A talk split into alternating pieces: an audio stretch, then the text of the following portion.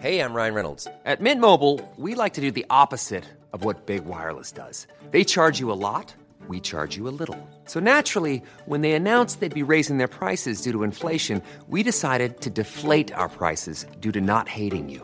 That's right. We're cutting the price of Mint Unlimited from $30 a month to just $15 a month. Give it a try at mintmobile.com slash switch. $45 upfront for three months plus taxes and fees. Promo rate for new customers for limited time. Unlimited more than 40 gigabytes per month. Slows. Full terms at mintmobile.com.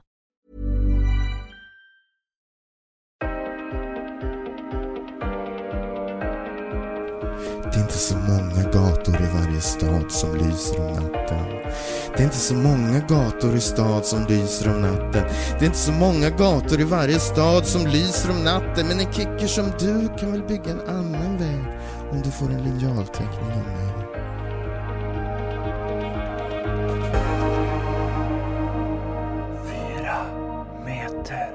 Hej Anders Barring. Fritte. Nu gör jag en sån här klassisk dubbelmacka igen, eller hur? Mm. Vi sitter alltså i Radiohuset och vi ska spela in landskampen om Ja. en timme. Mm. Och då, då brukar vi, brukar vi ha gjort det kanske tredje gången eller andra? Ja. Då ses vi då i Radiohusets den så kallade hangar som Ja. är liksom foajén Ja. med stora fina ljusinsläpp och sen så sitter vi här i någon slags bås som är väldigt Mm. här, en halvcirkel med, med soffor. Intima bås. Mm. Och De, sen så, de som är gjorda för intimitet. precis. Mm. Problemet är att vi är så långa så vi sticker upp. Jag, jag har nu satt mig med ryggen mot själva hangaren för att Mm. annars blir jag så starstruck så fort det kommer in en radioprofil. Just det, men, men berätta den här historien för, senast vi satt där. För då var det nämligen efter att jag hade varit med På spåret. Så då kommer Marie Göransson förbi. Jag tror att jag berättat det här i podden. Mm. Och då vinkar hon till mig och då tänker jag att hon, hon känner igen mig. Och att det var liksom peak life för mig. Och det var det också. Mm. Ja. Mm. Nu tittar jag om det kommer någon känd, men det gör det inte.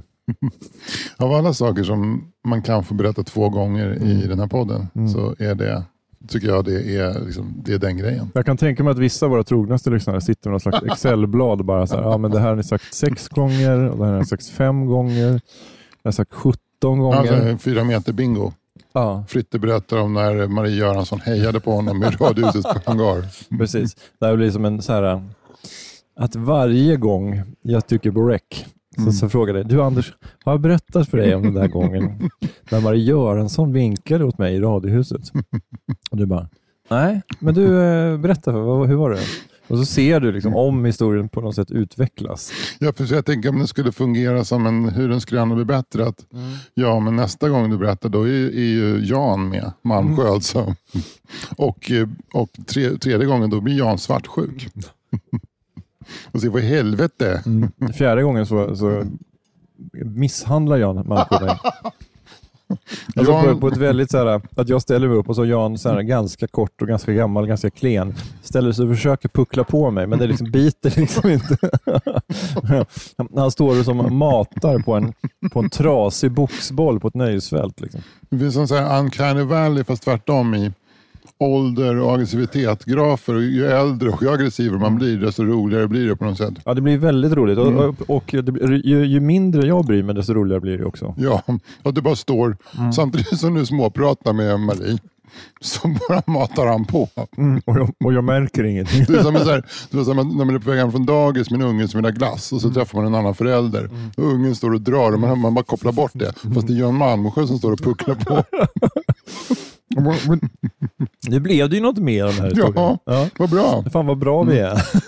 Hurra för oss, apropå det. Ja. Eh, om man vill stötta oss, då, hur gör man då? Då går man in på patreon.com snedstreck 4 meter. Och en som har gjort det faktiskt den här veckan. Mm. Um, egentligen för, för, precis innan vi spelade in förra avsnittet så det här stackaren suttit och väntat liksom, fruktlöst vid sin poddspelare. Det är Mikael Andersson. Fantastiskt. Mikael Andersson. Ja. Han har ju suttit i sitt pietetsfullt renoverade hus i Rättvik eh, Ja. där han har haft en sån här, faktiskt en gammal mor, riktig moraklocka som Mm. har tickat sådär. Det. Han har suttit så här. För att, eh, jag ska inte säga att Mikael Andersson är off-grid, för att han har ju el och vatten. Vad betyder off-grid? Kan inte du? Ja, men off-grid, att man liksom flyttar ut i skogen och, och, Ja, och ja, klarar sig på ved. Typ. är det, att vara off-grid, innebär det också att man hyser en misstro mot, eh, mot samhället? Inte nödvändigtvis. Jag tror att vissa hyser en misstro mot samhället. Andra gör det för att de känner att de vill klara sig själva, att de inte vill vara beroende. Mm. Att de kanske vill downsize, att de inte vill liksom hamna i ekorrhjulet och jobba på en konsultbyrå i, i innerstan. Inte ens det, utan en konsultbyrå liksom i Sundbyberg eller någon sån här, Mm. någon, kanske vid vid, någon, vid Solvalla, där Rissne. Bromma, liksom. Bromma Rocks... eh, Bromma Blocks, alltså Bromma mellan Blocks. Bromma Blocks och Rissne där någonstans. Så där, det är något slags kontors, jättestort kontorshus där. där. Att de sitter där på en konsultbyrå. De känner, alltså jag, jag, jag jobbar i Stockholm men det är liksom inte, jag, får inte ens, liksom, jag kan inte ens gå till Östermalmshallen. Utan jag, så här, jag bara kör min, in, min deppiga Kia från och till det här i deppiga kontorshuset. Var bor man någonstans då? Ursunda tror jag. Eller hur? Det är ganska nära. det roliga är att exakt där Mm. du beskriver satt min redovisningsbyrå. Precis i skuggan av Bromma flygplats. Ja. så här, det var typ så här baracker med träpaneler på utsidan med liksom en dörr som svajade lite. Mm. Och så en lång möglig korridor där det satt olika personer och skötte frilansekonomier. Liksom. Kostade ingenting. Sen fick jag en skattesmäll som gjorde att jag var tvungen att byta byrå. du kanske skulle bara säga, känt så här, det doftat i korridoren, så här, är det här en redovisningsbyrå som jag vill ligga på? Liksom? Ja, men jag hade inte riktigt ekonomi att byta Mm. förrän liksom Knyckert kom in i bilden. Då Nej. kunde jag byta. Men du, nu ska Men jag prata om... hoppas jag att du har en redovis- redovisningsbyrå vid Stureplan. Ja, det har jag. Säg att Nej, Gamla stan. Jag har ju en Jag har ju samma redovisningsbyrå. redovisningsbyrå som Björn Ulvaeus. Jag har ju, jag har ju lurat systemet. Jag har en redovisningsbyrå i Kalmar. Kama. Kalmar. Alltså jag har en, en kille i Kalmar som sköter min, min ekonomi. Så jävla bra. Funkar det bra Det då? funkar skitbra. Ja. Alltså, ja, du, du, tänker liksom så här, tänk, tänk dig Kalmar. Alltså, det bästa med Kalmar, vad är det? Jo, det är lugna, fina, trevliga människor som är liksom, eh, men har, har liksom bra koll på pengar och lite sparsamma, men ändå liksom laglydiga och trevliga. Allt det där. Eh, Det är Peter, min redovisningsgubbe. Okej, med det sagt, tack Micke för att Men vi ska tillbaka till Micke Andersson. Mikael Andersson. Ja. Jag vet inte om han är en Micke. Eh, nej, han är nog Mikael. Mikael Andersson. Ja. Han är ju Ja, han är dalmas, men han, han, har ju då, han eh, kommer ju från Siljanstrakten. Mm. Han kommer ju faktiskt från Nusnäs från början, Mm. men, men han då har ju köpt, Dalahästens hemtrakter. han har ju köpt då en, eh, en, gammal, en fin gammal gård eh, i Rättvik kan man säga. Så att det är inte så att han är liksom ut off Rättvik, så, utan han är, men det ligger liksom på... Han bor inte i det här Rättviks eh, sjöstad. Nej, men det är liksom, liksom tänk dig höjderna när man kommer in, kör in mot Rättvik och så höjderna upp mot, Mm. liksom, man tittar ner över Siljan. Det finns, där har han köpt en gammal gård som han har liksom pietetsfullt har renoverat. Alltså han har liksom koll. Och där har han en, en gammal Jag är så mo- sugen på att åka dit. Moraklocka. Han, det finns riktiga kurvitsmålningar och grejer. Det är från 1823 den här gården. Ja. Och, eh, och den här klockan har tickat och så, så har han suttit där och väntat på när kommer avsnittet av fyra meter. När- Det har varit som en, en, en konstfilm av Thomas Tidholm. Så man ser en kille sitta med en moraklocka och bara Mm. kyrkrodden ror, ror förbi. Det är den klassiska kyrkrodden nere på Siljan. Mm, Den ror förbi. Mm. Men inte blir han nämnd fyra meter. Nej. Men annars då? Ja. Mikael? Ja, men I övrigt då så, eh, så driver han ju en mindre ICA-butik. Det finns två ICA-butiker i Rättvik. Mm. Det är en så stor ICA, ICA Maxi, men han driver en lite, lite, lite mindre ICA-butiken där. Som är också en, en hyfsad affär. Det är Mm. inte så att han är en av de här ICA-miljonärerna, miljardärerna som, som är i kvällstidningarna. Så, här, så mycket tjänade en ICA-handlare så är det typ så här en omsättning på 160 miljoner. kanske. Utan, eh, men han tar ut en, en, en bra lön. Det räcker till honom och familjen och eh, han trivs med det. Han är liksom eh, nästan born and raised inom ICA-rörelsen. Mm. 26 mille omsätter de. Precis. På Men då är det en del omkostnader också. Ja, så- han har också en, han har, ju- han har ingen köttdisk, ingen charkdisk, där har han, men han har en ostdisk. Mm.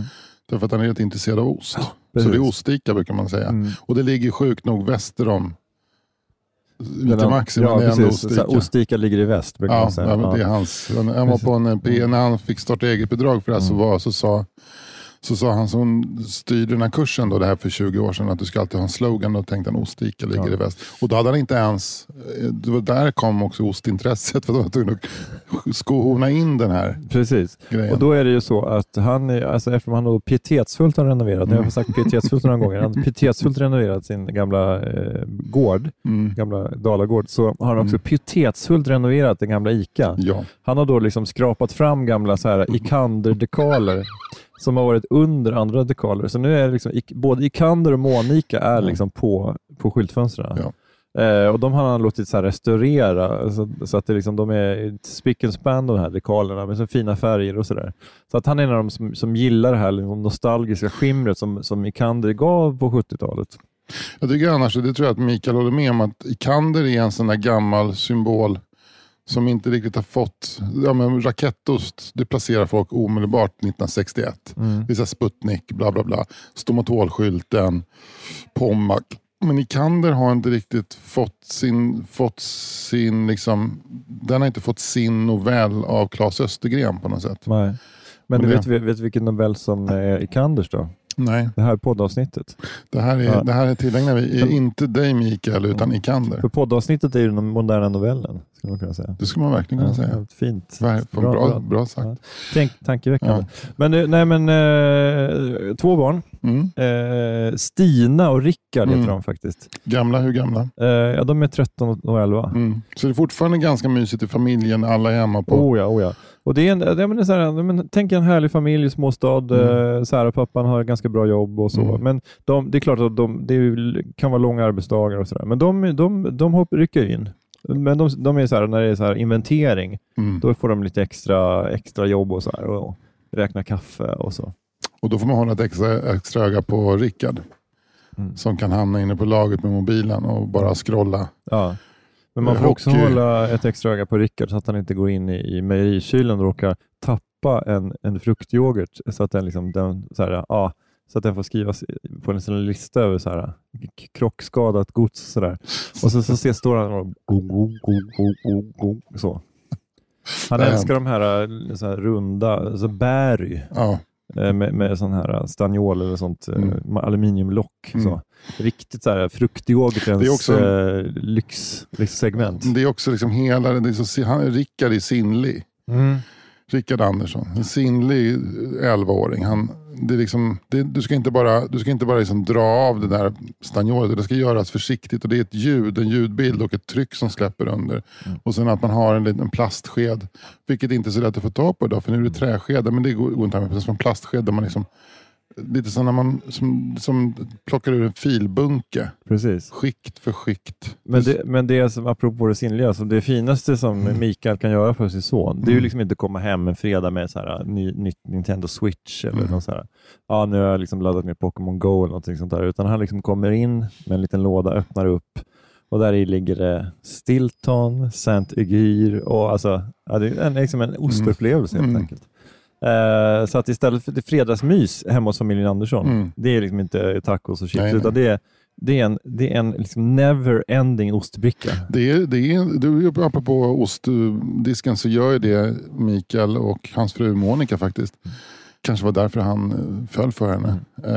Eh, och Rickard och, och Stina till en... Och hon, och Monica är faktiskt lite lik Monica också. Ja, det är dock Alltså inte... de är lika sexiga kan man säga. ja, men, men Micke Ja, det är inte... svårt att, säga, svårt att hävda att en tecknad figur är sexig, men, men det, det är någonting med Monica. Ja, men det, absolut. Härlig. My, mycket att ta i. Ja, ja. Men hon har också fixat den här liksom, speciella liksom, parsen på henne. Ikander är ju ganska, han är ju ganska, han är en stubbig bit va? Ja, men där, där har inte Micke alls... Nej. eh, Ikander har ju liksom flygande hals, eller så här, det, huvud och hals. Han är ju Family Guy-halsen. Peter Liksom. Griffin. Ja. Ja. Ja. Medan Monica, hon, har, hon är, jag skulle nästan säga att hon är petit. Ja. Fan, jag kan inte se dem framför mig, men det Nej. kommer, ju- det kommer ju våra lyssnare lösa genom att skicka in. Men det vill säga att eh, Mikael är absolut, Mikael är absolut inte någon eh, Ikander, utan han är mer så här, du vet när fotbollsspelaren Peter Crouch, Mm. Jätte, jätte, jättelång och Mm. jättesmal Mm. och jättestort adamsäpple. Som vi om vi vore smala. ja, men han skulle nog inte platsa fyra meter för att han är, han är 2,05 ja. lång. Men är han längst i Rättviks kommun? Mm, det är han. Ja. Det är han. Det är inte så jättestor konkurrens kanske? Nej, det är det inte. De flesta är ju små och tjocka. Ja. I Rättvik, hela Dalarna. Så Det är väl Lex... Eh, Dalarna, liksom så här, de, de rullar ner mot Siljan Ja. allihopa när de ska Ja. bada. Så. ja, De behöver liksom inte, behöver inte, det är jättebra, de behöver inte bil. Så. rullar ner och går upp. Ja, precis. För då har liksom, där har de sval- svalkat av sig. Men du, liksom. varför rullar vi inte upp för? Säger någon. De är inte så smarta heller. Nej, precis. Har vi här trash-talkat hela Dalarna. Eller fast bara Siljansbygden. Ja. Det är så här rent ner mot Falun och Borlänge, det är något helt annat. Ju. Ja, det är mycket snabbare. Snabbare tankar, snabbare bilar, snabbare pengar. Mm. Kan man säga. Precis. Mm. Medan uppe i Rättvik, så det är väl egentligen, det var någonting i den här meteoriten som slog ner och bildade Siljan som någon, någon mineral som gör folk långsamma, eftertänksamma och eh, Och är vansinnigt intresserad av ost. Du, den här osten. Den här Ja, osten är fan äldre än ICA-butiken. Ja, precis. Men, eh, men det om Mikael Andersson Mm. med familj. Jättevarmt välkommen ombord Mm. Mikael, eller Mikael. Och eh, Jag skulle säga så här, håll ett öga på Rickards konsumtion av berry. Eh, försök att få igenom lite fibrer också för att annars kommer grabben att, utveckla eventuellt obetis, obetisas. Obesitas. Obesitas. Kan jag inte ens. Testa de där små, eh, de här små portionsförpackningarna från Vasabröd med så här knäckebröd med så här Mm. lite, någon ganska tråkig ost på. Testa det. Testa fibrer. Mhm. Mhm. Men, men varmt välkommen. Och, och som sagt, om du som lyssnar på det här också är nyfiken på hur du framlever dina dagar någonstans i ett, av Fritte geografiskt utpekad plats eh, i Sverige så ska du gå in på patreon.com snedstreck 4 meter. Skulle göra en, en karta över liksom var vi har placerat in folk någonstans? Väldigt mycket Västergötland Ja. är det ju. Väldigt mycket. Jag tycker du var bra som, för jag tror just Rättvikstrakten har vi inte varit för. Nej, är det så? Ja. Nej, jag tror inte det. Alltså det, jag kan säga så här, det är ju liksom, vi, det, det är inte så att vi sitter och förbereder oss innan, utan det, det får ju Mm. komma lite som Mm. det kommer. Och då Mm. blir det ju lite så här, precis som verkligheten, det är liksom det- är så här, vad heter det? kan man säga att det är stokastiskt varierat? Jag vet inte riktigt, jag vet inte vad det betyder, men det är någonting med eh, slump och så. Mm. Att, eh, ja, det kanske inte blir helt korrekt. Men det känns som att vissa platser för dig i Sverige är mer top of mind. Och, och för mig också, det känns som att Göteborg och Västergötland är extremt top of mind. Men innebär det att man säger, att man tänker det, att det är top of mind, att man egentligen skulle vilja bo där? Absolut inte. Nej. Men, och, och inte heller så att det här är Sverige. Nej. Det här är det typiska Sverige. Nej. Utan det är mer bara så det första som kommer upp. Mm. Eh, jag, vet, jag, jag vet faktiskt inte varför. det det var- kanske är för att det är så lätta dialekter. Lätta att imitera. Mm. Men det kändes som att det, liksom, det kom upp någonting i mitt huvud nu, så här, fyra meter Sverigeresan. Ja, Att det slags faktiskt. spin-off. Ja, det är en rolig idé. Jag vet inte riktigt vad, Ja. vi, om det är så att vi åker runt och bara poddar i olika, Ja. olika städer. Men vi, åker, vi åker runt och är ganska noggranna med att inte ta reda på saker om de Ja. platser vi kommer till och sen så kör vi bara på våra fördomar. Ja. Då behöver vi egentligen inte åka dit, utan vi kan bara... Ja, men det är roligt för dem att höra vad vi tror om deras ort. Ja. Man skulle kunna göra så här, någon temaserie, så här, fyra meter om Härnösand Ja. och, sen så bara, och så bara pratar vi på. Det är jätteroligt faktiskt. Ja. Vad, är, vad, är, Allt vad är det man första du tänker på med Härnösand? Ja, men på riktigt så tänker jag väl att det är en, eh, en liten stad i Norrland som har någon slags eh, tjänstemanna-vibb. Så. Mm. Det, är, är en gammal residensstad och dessutom då stiftsstad. ju. Mm.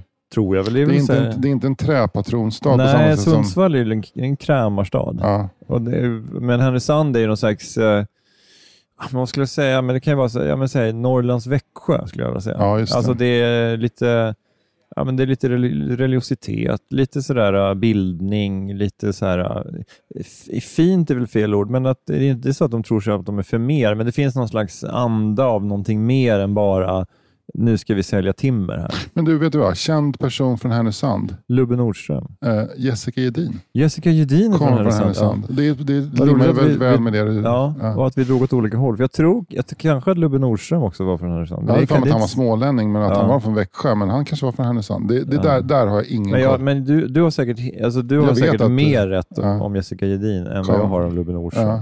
Ja. Men eh, Jessica Gedin var ju hon som skrev den här boken Fattig-Sverige. Ja, det där, Lort-Sverige. Ja, Lort Ja, Sverige. hon, hon åkte runt. Jessica Ja. Edin åkte runt i Sverige på 30-talet. Eh, ganska stor tjock karl var hon. Mm, ja. och bara Så- skildrade det Ja. äcklet. Ja, så. gick runt och tittade på att folk hade zink, enkel zink och sket i pissa Ja. i vasken. Och, Ja. och det var löss och sådär. Ja. Han, eh, ja. Så det var Jessica Gedins bidrag till Ja. folkhemsbygget kan man säga. Nej men vad kul med Jessica Gedin. Ja, men där, det stämmer väl lite grann. Att hon har, hon är, ju, eh, det är ju inte vem som helst ju. Nej, men hon passar ju väldigt väl in på det du beskriver. Det är som att Härnösand eller Umeå då. Jag hade faktiskt inte den bilden av Härnösand. Det är en helt annan bild. Eh, Min farsa pluggade i Härnösand. Han, gick, han skulle utbilda sig till sjöbefäl, så han gick på sjöbefälsskola i Härnösand. Mm. Eh, Det första som hände när han kom upp till stan och skulle gå ut och ta en öl på kvällen var att han fick en snyting. Åh jävlar. Det var det första ja. som hände. Han stod i en kö utanför en restaurang. Då kom det ut en kille och sa, sa du puttifnask? Och så fick farsan en snyting. Ja, det var det mötet med Härnösand. Och så säger de att det var bättre förr. Det var ju inte bättre förr. Ja, om det, Det var vidrigt förr. Ja, det var vidrigt. Ja. Det, var, det, är liksom o, det där är också oprovocerat våld. Ja, verkligen. Ja. Eh, sådär. Ja, men, Ja. Men, eh, nej, men jag, annars har inte jag, jag, hade, jag hade inga fördomar eller förutfattade meningar om Härnösand. Inte som, som jag har med Umeå. Och, och dina fördomar om Umeå är att det är Ja, så här, kvinnor prenumererar på Marimekko. Ja. När Riks, Riksteatern kommer till Umeå så drar, går man på Mannerhuset. Det kommer poeter från Umeå. Eh, det är, alla som är födda efter 65 är straight edgeare. Mm. Det, eh, refused. Eh, Det konsumeras överhuvudtaget inget kött eller alkohol i Umeå. det var ganska roligt när jag var i Luleå eh, för ett tag sedan. Så på vårkanten, det var fortfarande ganska kallt, och sa jo men då ska du åka till Umeå. Där är det rent tropiskt. Okej. Jag var okej, men testa söderut. Då, det är Umeå, Umeå, där har de blommor. Har du hört talas om Blekinge? Ja. det är, det är Det roligt, här, varmaste vi har. ur perspektivet så här, Luleå, ja, Umeå det är rent Ja, tropiskt. ja, det, är, Det det är ju roligt. Ja. Ja. Men apropå äh, väderlek, var du på eh, Burning Man? Ja, och jag höll knappt på att hinna hit till inspelningen. Nej, nej. Men hur var det? Nej, det var lerigt och jävligt. Ja. Eh, Var det som Roskilde 91? eh, ja, det var värre. Var det? Var sämre band. Ja. För då spelade åtminstone Waterboys. Exakt, Ja. och Iggy Pop kanske. Iggy Pop spelade. Ja. Eh, Men du, eh, nej men det var ju roligt. eh, Alla känner väl säkert till Burning Man eh, som är någon slags eh, festival i öknen. Mm. Eh, Och eh, dit, ja, men ganska mycket rika människor, så här tech-miljardärer och lite så här. Eh, Men det är väldigt så här, new age och väldigt... eh, ja, det, det känns precis rikt, Rikt. och alternativt. Ja. Folk som experimenterar med svampar Mm. och tjänar över en miljon dollar om året. Ja. Men, eh, och då var ju, naturligtvis var Sigge Eklund där också. Mm. Ja, och gjorde, gav en liten lägesrapport hur det hade varit för honom. Att han hade då fått gå, typ inte flera dagar, men han hade gått flera mil och sen hade liftats. Han han hade tagit sig hem helt enkelt. Och tvungen att komma hem. Ja, jag tvungen att komma hem till den oerhört hårda tillvaron i Los Angeles som han lever då. Ja. Eh, jag, jag kan tänka mig att det går ganska bra för honom. Jag vet inte, är det någonting mer än podden han tjänar på? Eller podden med därmed kring, Det vet jag faktiskt inte. kringdrivande Jag samarbeten? inte. Jag vet han inte. skriver lite böcker, men jag skulle, inte, jag skulle tippa att han inte tjänar några Jag tror pengar att han på dem. tjänar pengar på podden. Och sen tror jag att han bor, alltså, jag tror att han har en bra deal på bostad. Det är som hans brorsa är den här eh, eh, Mäklaren. eh, mäklaren. Så att han har en ganska schysst bostadsdeal Hans bror är mäklare. Är mäklare. Ja. Fast han är inte mäklare. Nej. Han är mäklare. Ja, ja. Men eh, då var det något citat i DN idag där att eh, Sigge Eklund sa att alltså, jag såg saker i leran där som jag aldrig trodde att jag skulle få Ja. se. Och då blev man ju lite nyfiken. Vad var det för grejer han fick se i leran där? Tänkte du liksom någonting på det? Jag, alltså, min snuskiga fantasi ville bara att det var folk som låg med varandra i leran. Ja, någon slags så gyttebrottning Typ någon som ur- födde barn kanske. Ja, gyttebrottning som urartade. Ja, alltså. någon ja. sån här, att de hårda greppen plötsligt mjuknade Mm, precis, ja. i leran. Ja. Ja. men jag vet inte vad annars det skulle vara. Nej. One size fits all seemed like a good idea for clothes Nice dress. Uh, it's a it's a t-shirt. until you tried it on. Same goes for your healthcare. That's why United Healthcare offers a variety of flexible, budget friendly coverage for medical, vision, dental, and more. So, whether you're between jobs, coming off a parent's plan, or even missed open enrollment, you can find the plan that fits you best. Find out more about United Healthcare coverage at uh1.com. That's uh1.com. Everyone knows therapy is great for solving problems, but getting therapy has its own problems too, like finding the right therapist, fitting into their schedule, and of course, the cost. Well, BetterHelp can solve those problems. It's totally online and built around your schedule. It's surprisingly affordable too. Connect with a credentialed therapist by phone, video, or online chat, all from the comfort of your home. Visit betterhelp.com to learn more and save 10% on your first month. That's BetterHelp, H E L P.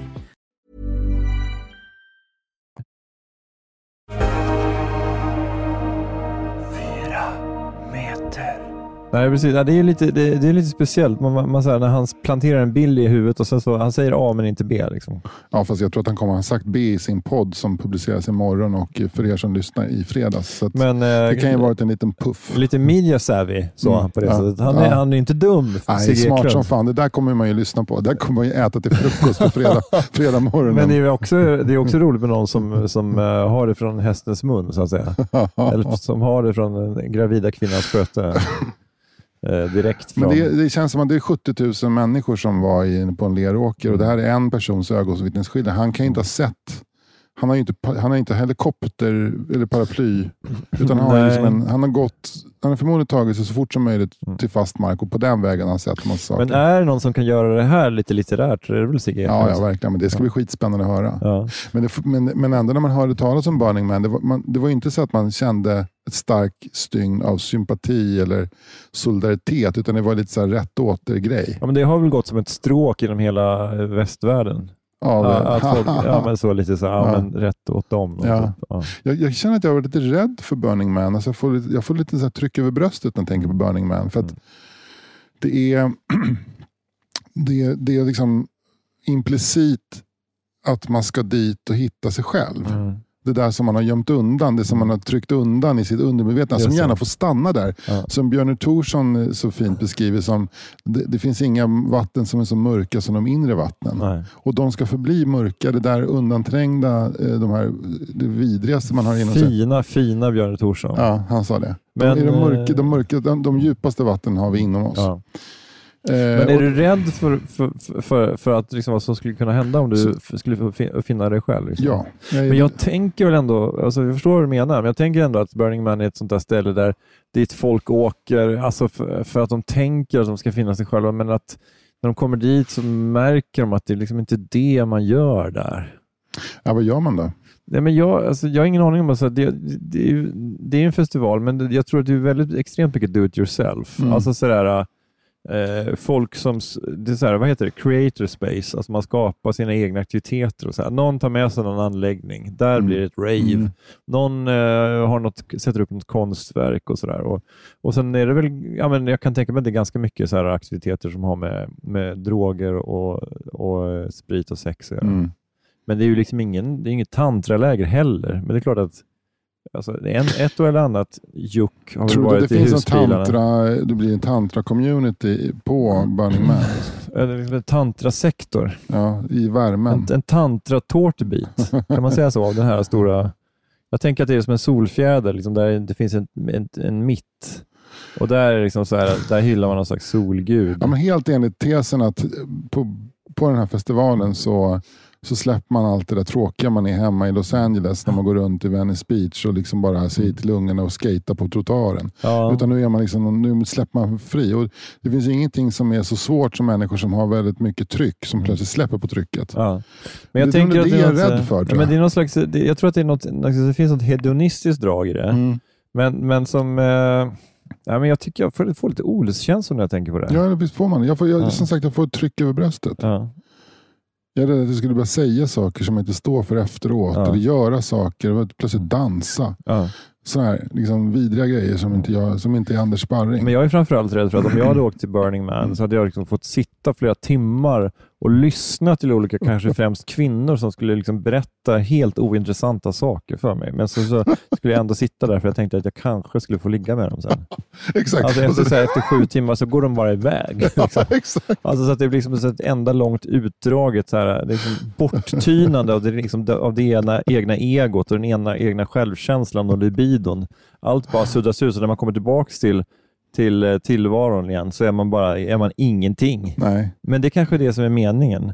man är 5000 dollar fattigare. Ja, Det är det man är. precis. Men det jag ska säga också är att jag, jag, eh, alltså jag är gift och så, så det är inte så att jag skulle åka dit och liksom vilja ligga. Nu pratar jag om Jag fattar dig som- bilden. Du får förstå bilden. Jag alltså. Eh, För, för, jag tror att du är lite samma som jag. Mm. Att i vår ungdom att vi har suttit på en massa fester och lyssnat till en massa helt ointressanta flickor, eller Mm. alltså, ja, men typ 20-åriga till 30-åriga flickor, kvinnor som har Mm. berättat helt ointressanta saker och Mm. varit fruktansvärt ointressanta egentligen. Mm. Men att man liksom inte har känt att jag, jag kan inte gå härifrån för att jag har inget annat. Ja, men är inte det lite också det här på något sätt, det som sker då det är att det går tid av ens liv Mm. och det gäller att ha valt rätt gäng. Ja. Det är som när, man var, när, när Systembolaget fortfarande expedierades över disk, att man konstant alltid valde, valde fel kö.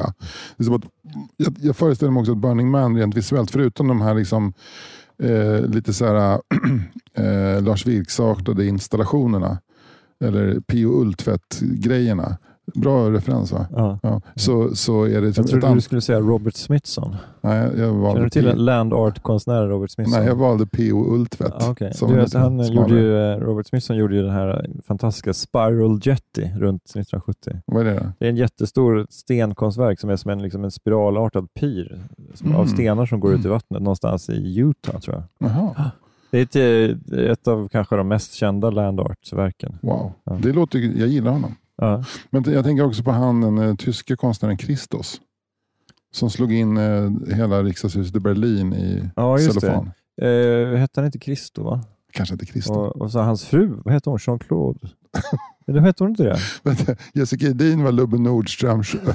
Christo. Christos fru heter Jean-Claude. Ja, men jag, eh, och Burning Man, Jean-Claude? är i, Burning Man är på Västgötaslätten. Välkomna till Burning Man. Nu jävlar. Nu ska vi, den här åkern ska inte finnas kvar sen när vi är klara. Vet du, för att eh, vi ska elda upp hela skiten. Jag, jag har dragit hit eh, tio gamla husvagnar och de ska fan brinna som en jävla brasa här. Vet du. Det ska bli så varmt så att folk ska känna jag är hellre i solen än är här. Jävlar vilket pådrag det ska bli. Nej, men apropå Christo då, och Ja. hans fru För som komma eventuellt tillbaka heter Jean-Claude. men du får ta Ja. det först. Då. Eh, Så jag träffade dem i Lund en gång. Nej, Ja, de var på eh, någon slags hedersbesök. Vad gjorde Christo? Ja, men han var på något hedersbesök på, på Skissernas museum. Ja. Men Christo var en sån här kille med så här polo och någon slags dubbelknäppt kavaj och så coola glasögon. Och de var på en sån här heders... Så Karl Lagerfeld Ja, men lite så. De Mm. var på sån här hedersbesök på Skissernas museum. Det var eventuellt några föreläsningar, något, eh, något, något större, någon större happening. Och då var jag en glad gamäng i Lund. Och då fick vi någon slags uppdrag att vi skulle göra någon slags underhållning för Christo och hans fru. Då. Kan de heta... Kan, Hon heter Jean- Jean-Claude. Ja, vi, vi säger, Ja. ja. någonting sånt. Men Jean-Claude är ett pojknamn va? Jag tycker att Christos fru heter Jean-Claude. Christo och... eh, Christos fru. ja, Stella har ju en kompis Som heter eh, som vars flickvän heter Malcolm Okej, och har wow. skägg Ja, och penis och ligger med flickor. ja. Mm. Men det är ju spännande. Det- Ja, Jag så att det, det- varför kan det- inte Christos fru Ja. heta Jean-Claude? Exakt, det är det minst konstiga i det här Ja, det, avsnittet. är, det, är, det är som, lyssna från Varför början. kan inte Christos fru heta Monica för? och vara lite petit? Nej, men, eh, Var hon petit? eh, ja, hon, hon var en sån här, tänk dig sån här, hon var som en smal eh, glasögonprydd ci- cigarettrökande liksom donna ur ett franskt seriealbum Ja, från fattar. 80-talet. Det känns som Men att Christo och Jean-Claude är två vandrande klichéer. Ja, men de var kanske det på sätt och vis. Men då var jag en glad gamäng och Mm. då skulle vi sätta ihop en, en underhållningspaket. Så då tog vi några gamla så här spexkupletter och som jag då skulle binda samman som en konferencier på engelska då och också väva in lite så här skämt om konst. Ja, Men jag minns det som att Kristos fru efteråt kom fram och tackade att hon tyckte det här var, hon tyckte det här var lite, jag tror att hon tyckte det var uppfriskande. Det är så här, hon, hade aldrig, hon hade aldrig upplevt studentspex innan. Nej, så det, för dem är det jävla krydda då. Alltså, Jag kan tänka mig att här, i vanliga fall när, de, när, när Christo och Jean-Claude ska få möta underhållning, det är typ så här, gå in i det här rummet, ta över strumporna, känna att det är blött på golvet. Mm. Det är som Ja. den grejen. Ja, precis. Men, men, eller också är det någon som du vet, sätter på en trummaskin och så är det en, liksom en ensam klarinett Mm. som, som, eh, som jassar över ett beat. Ja. Eh, eller så. Eller någon, någon belgisk dansteater som kommer in med jeans och bara överkropp Ja. och, och, och, liksom, och har en väldigt rytmisk dans. Eller så är det tio tjejer i ett tält i Nevadaöknen som drar anekdoter. Medan de tänker, när ska vi få ligga då? Det är det är. Exakt. Fan, Men eh, ja. det är mitt, min close encounter med, med. Christo Ja. och hans fru. Det är, ja, Som det, Pettersson. det, det så här, bara att ordet kuplett och Kristo i samma sammanhang. Han sa så här, I want to wrap these songs in in, in cellophane paper and present them as a work of art. Jag tror att Kristo gjorde något verk med det här, eh, det fanns en, en så här tväreuropeiskt EU-doftande grupp som heter Urban Sax. Mm, Känner du till? säkert. Nej, jag känner inte till dem, men jag älskar det. Det var liksom typ 40 pers med sax, sofon alltså. Ah, Okej, Urban Sax. Okej. Urban Sax. Wow. som spelar sax runt, eh, alltså saxofon runt riksdagshuset i Berlin. Ja. Och jag kommer jag såg det här på tv, jag blev Ja. så jävla eh, gripen av det. jag, tror, alltså, jag, jag tänkte så här, det här är en vattendelare. Antingen blir du gripen eller också blir du sjukt provocerad. jag tror inte gripen. men, jag behövde, men, men, eh, men Christo är bland annat känd kan vi säga, för att han slog in saker. Han slog Ja. in då Mm. riksdagshuset i Berlin. Eh, han, han gjorde ju något fantastiskt konstverk i någon sjö i Schweiz också med någon slags... Och han, han klädde in ju eh, en ö, eller han liksom la liksom en, som en, som en, som en, en inklädnad av tyg Mm. runt en ö. Alltså det var väldigt Mm. mycket. Sen gjorde han, när det här konstverk var det Christo också, han gjorde de här paraplyerna i Kalifornien som liksom han ställde liksom en massa parasoller eller paraplyer över eh, en massa kullar liksom, så liksom de böljade genom landskapet. Det kan säkert stämma. Jag kan Ja. inte min Kristo Men alls. Christo är då så här, ja, men, eh, konceptkonstnär, eh, gräns, land, urban land art kan man Mm. nästan säga. Mm. Ja, en, eh, också en del av konsthistoria får man ändå säga. Roligt om Kristo alltid till jul inte ville slå in julklapparna. Ja, precis. No, uh, I, I'm, so tired, I'm so tired of wrapping I'm so things. tired of rapping. Ja. I don't know how to wrap small things. Mm. Jean-Claude, can you do this?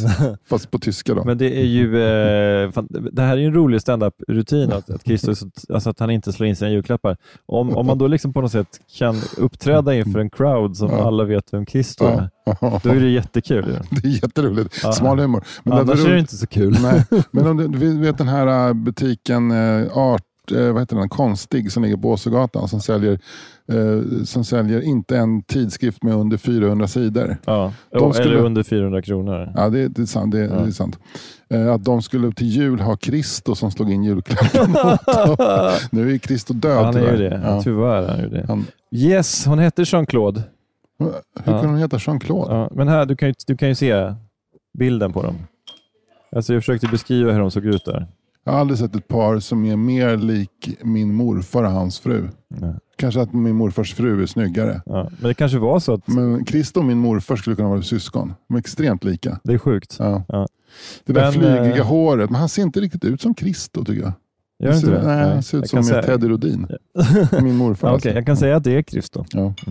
Men det kanske var så, tror, tror, kan det vara så att din morfar och Kristo var samma? Att det liksom att, eh, När var Kristo född? Ja, alltså jag skulle tippa att han är född kanske tidigt 30-tal. Ja. Ja, morfar född 19. Ja, okej. Ja. Mm. Men, morfar eh, skakar hand med eh, Zhou Enlai. Vem är Zhou Enlai? Zhou Enlai var väl eh, Kinas utrikesminister på, under Mao Zedong. Wow, Jag har en bild, bildbevis. häftigt. Ja, han, var där, han var balettdansör, han var där på gästspel och Ja. skakade hand med Zhou Enlai. Jag har ju varit i minigolfkaddy åt Gunnar Gren Du har sjungit plätt för Kristo. och Jean-Claude. Och Jean-Claude. Ja. Det är, ingenting står det. Nej. Och du har varit minigolfkaddy åt Gunnar Gren. Ja. Vad gick du, bakom i blocket och Eh, Nej, ja, men alltså jag typ så här, var lite så här, plocka upp boll ur hål och sådär och bara klubba så. det måste vara den enda minigolf eller bangolfspelaren som har haft en caddy. Ja, men det var en välgörenhetsmatch i Kungshamn mellan Lars-Gunnar Björklund och Gunnar Gren. Alltså då skulle de ha en varsin spexare som Nej, men jag, caddy. jag gick ju med liksom och, och, och sen så blev det så att jag hjälpte, alltså vet, jag plockade upp bollen och liksom, så det var liksom inte så att det var, jag var utsedd till caddy. Var det någon, någon som hjälpte Lars-Gunnar? Nej, han var liksom lite, kanske lite piggare, jag vet inte. Men Gunnar Gren sa vid något tillfälle, så här, det här går inte så bra grabben.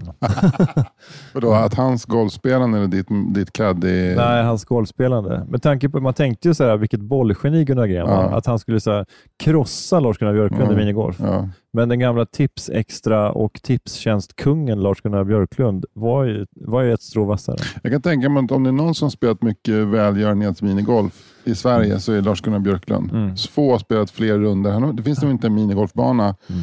Anlagd eh, före 1980 som han inte har spelat på. Nej.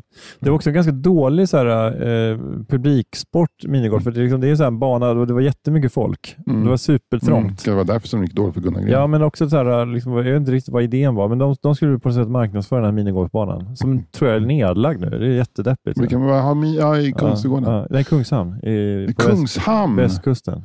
Jaha, vad har de ingen känsla för proveniens alls? Nej, eller hur? Det var som eh, i Malmö fanns det länge en minigolfruin. Har jag berättat om den? Ja, Mal- Malmö minigolfruin. Jag har hört talas om den. Ja. Ja. Mm. Det är inget, det är inget så här vedertaget begrepp. Nej, det, men det fanns en, en minigolfbana som Men folk hade slutat ta hand om helt enkelt. ja, men det var så häftigt med den. Och Det här är kanske också en grej som någon sitter och lägger in i ett Excel-ark nu. Men, men Mm. då var det så att minigolfbanan var nedlagd och där liksom, runt hålen eh, där det var grus, där Mm. hade de liksom gått med typ DDT.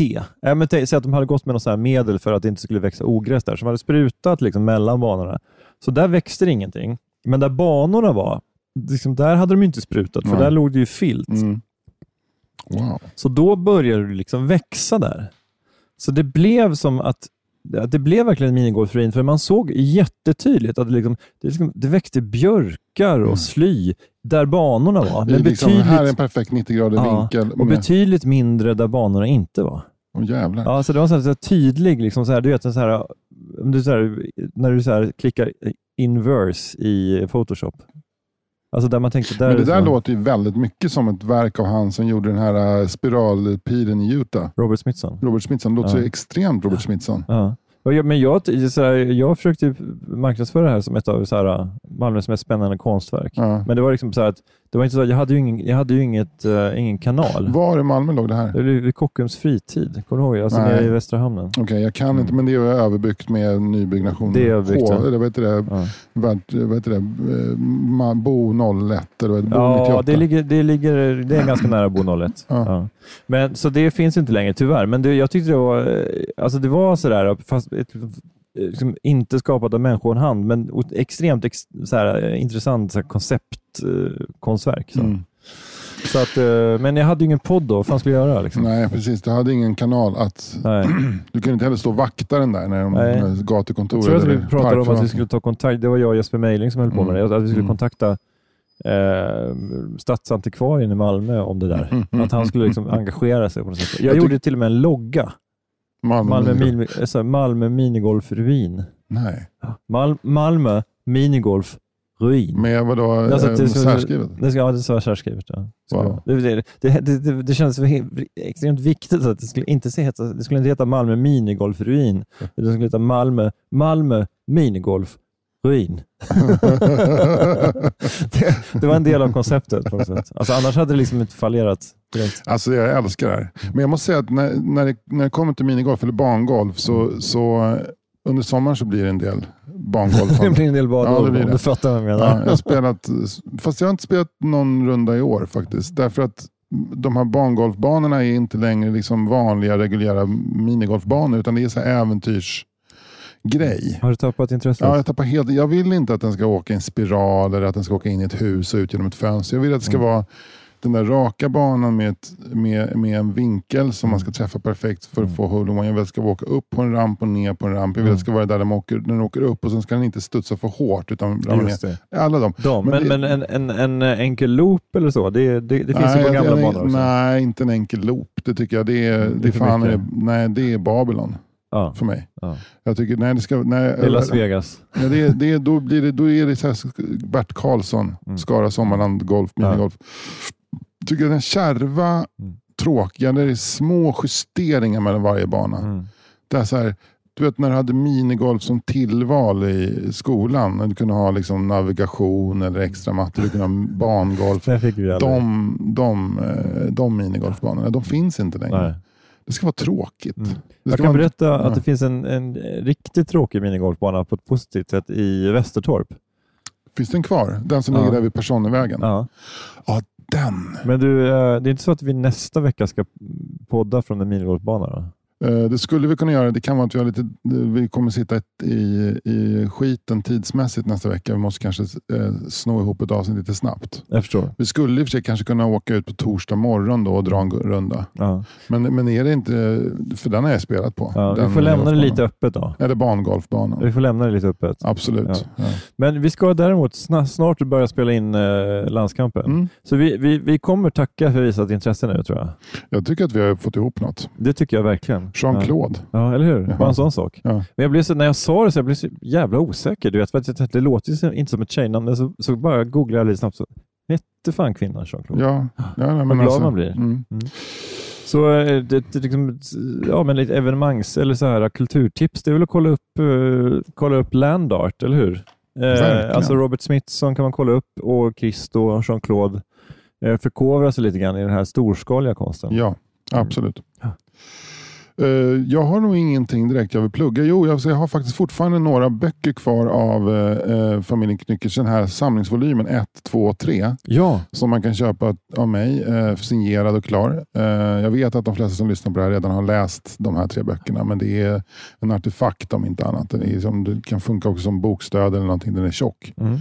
Den är nästan 200 sidor tjock. jag har eh, några grejer angående Får jag, bara, oslipat. får jag bara säga, Mm. så gå då in på 4 meter.yahoo.com eller mejla mig på 4 meter.yahoo.com Mm. så får du den Det är skitbra. mm, mot pengar. Oslipat-säsongen eh, drar igång snart. Mm. Och då kan man till exempel 13 och 14 september kan man se Carl Stanley, Elin Almen, Desi Hetala med flera eh, i Uppsala och Stockholm 13 och 14 september. Och sen den 19, 20 och 21 september kan man se Özz eh, och Desi Hetala och eh, Josefin Sonck i Landskrona, Malmö och Lund. Mm.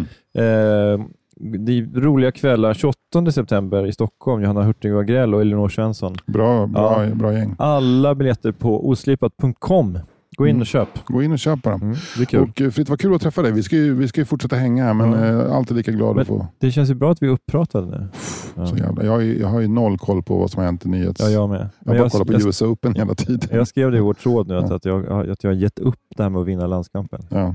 Vi vann någon gång i början, men sen dess har det bara gått ut. Nej, vi vann förra gången tror Ja, jag. det blir oavgjort. Ja, oavgjort Ja. kanske. Ja. Men eh, idag, idag blir det, det blir Idag blir det torsk. Ja. Torsk är roligt. Tack för idag. Tack för det. Hej. Hej. Hey, it's Paige DeSorbo from Giggly Squad. High quality fashion without the price tag. Say hello to Quince. I'm snagging high-end essentials like cozy cashmere sweaters, sleek leather jackets, fine jewelry, and so much more. With Quince being 50 to 80% less than similar brands. And they partner with factories that prioritize safe, ethical, and responsible manufacturing. I love that. Luxury quality within reach. Go to quince.com slash style to get free shipping and 365 day returns on your next order. Quince.com slash style. Even when we're on a budget, we still deserve nice things. Quince is a place to scoop up stunning high-end goods for 50 to 80% less than similar brands. They have buttery soft cashmere sweaters starting at $50, luxurious Italian leather bags, and so much more. Plus, Quince only works with factories that use safe, ethical, and responsible manufacturing. Get the high-end goods you'll love without the high price tag with Quince. Go to quince.com slash style for free shipping and 365-day returns.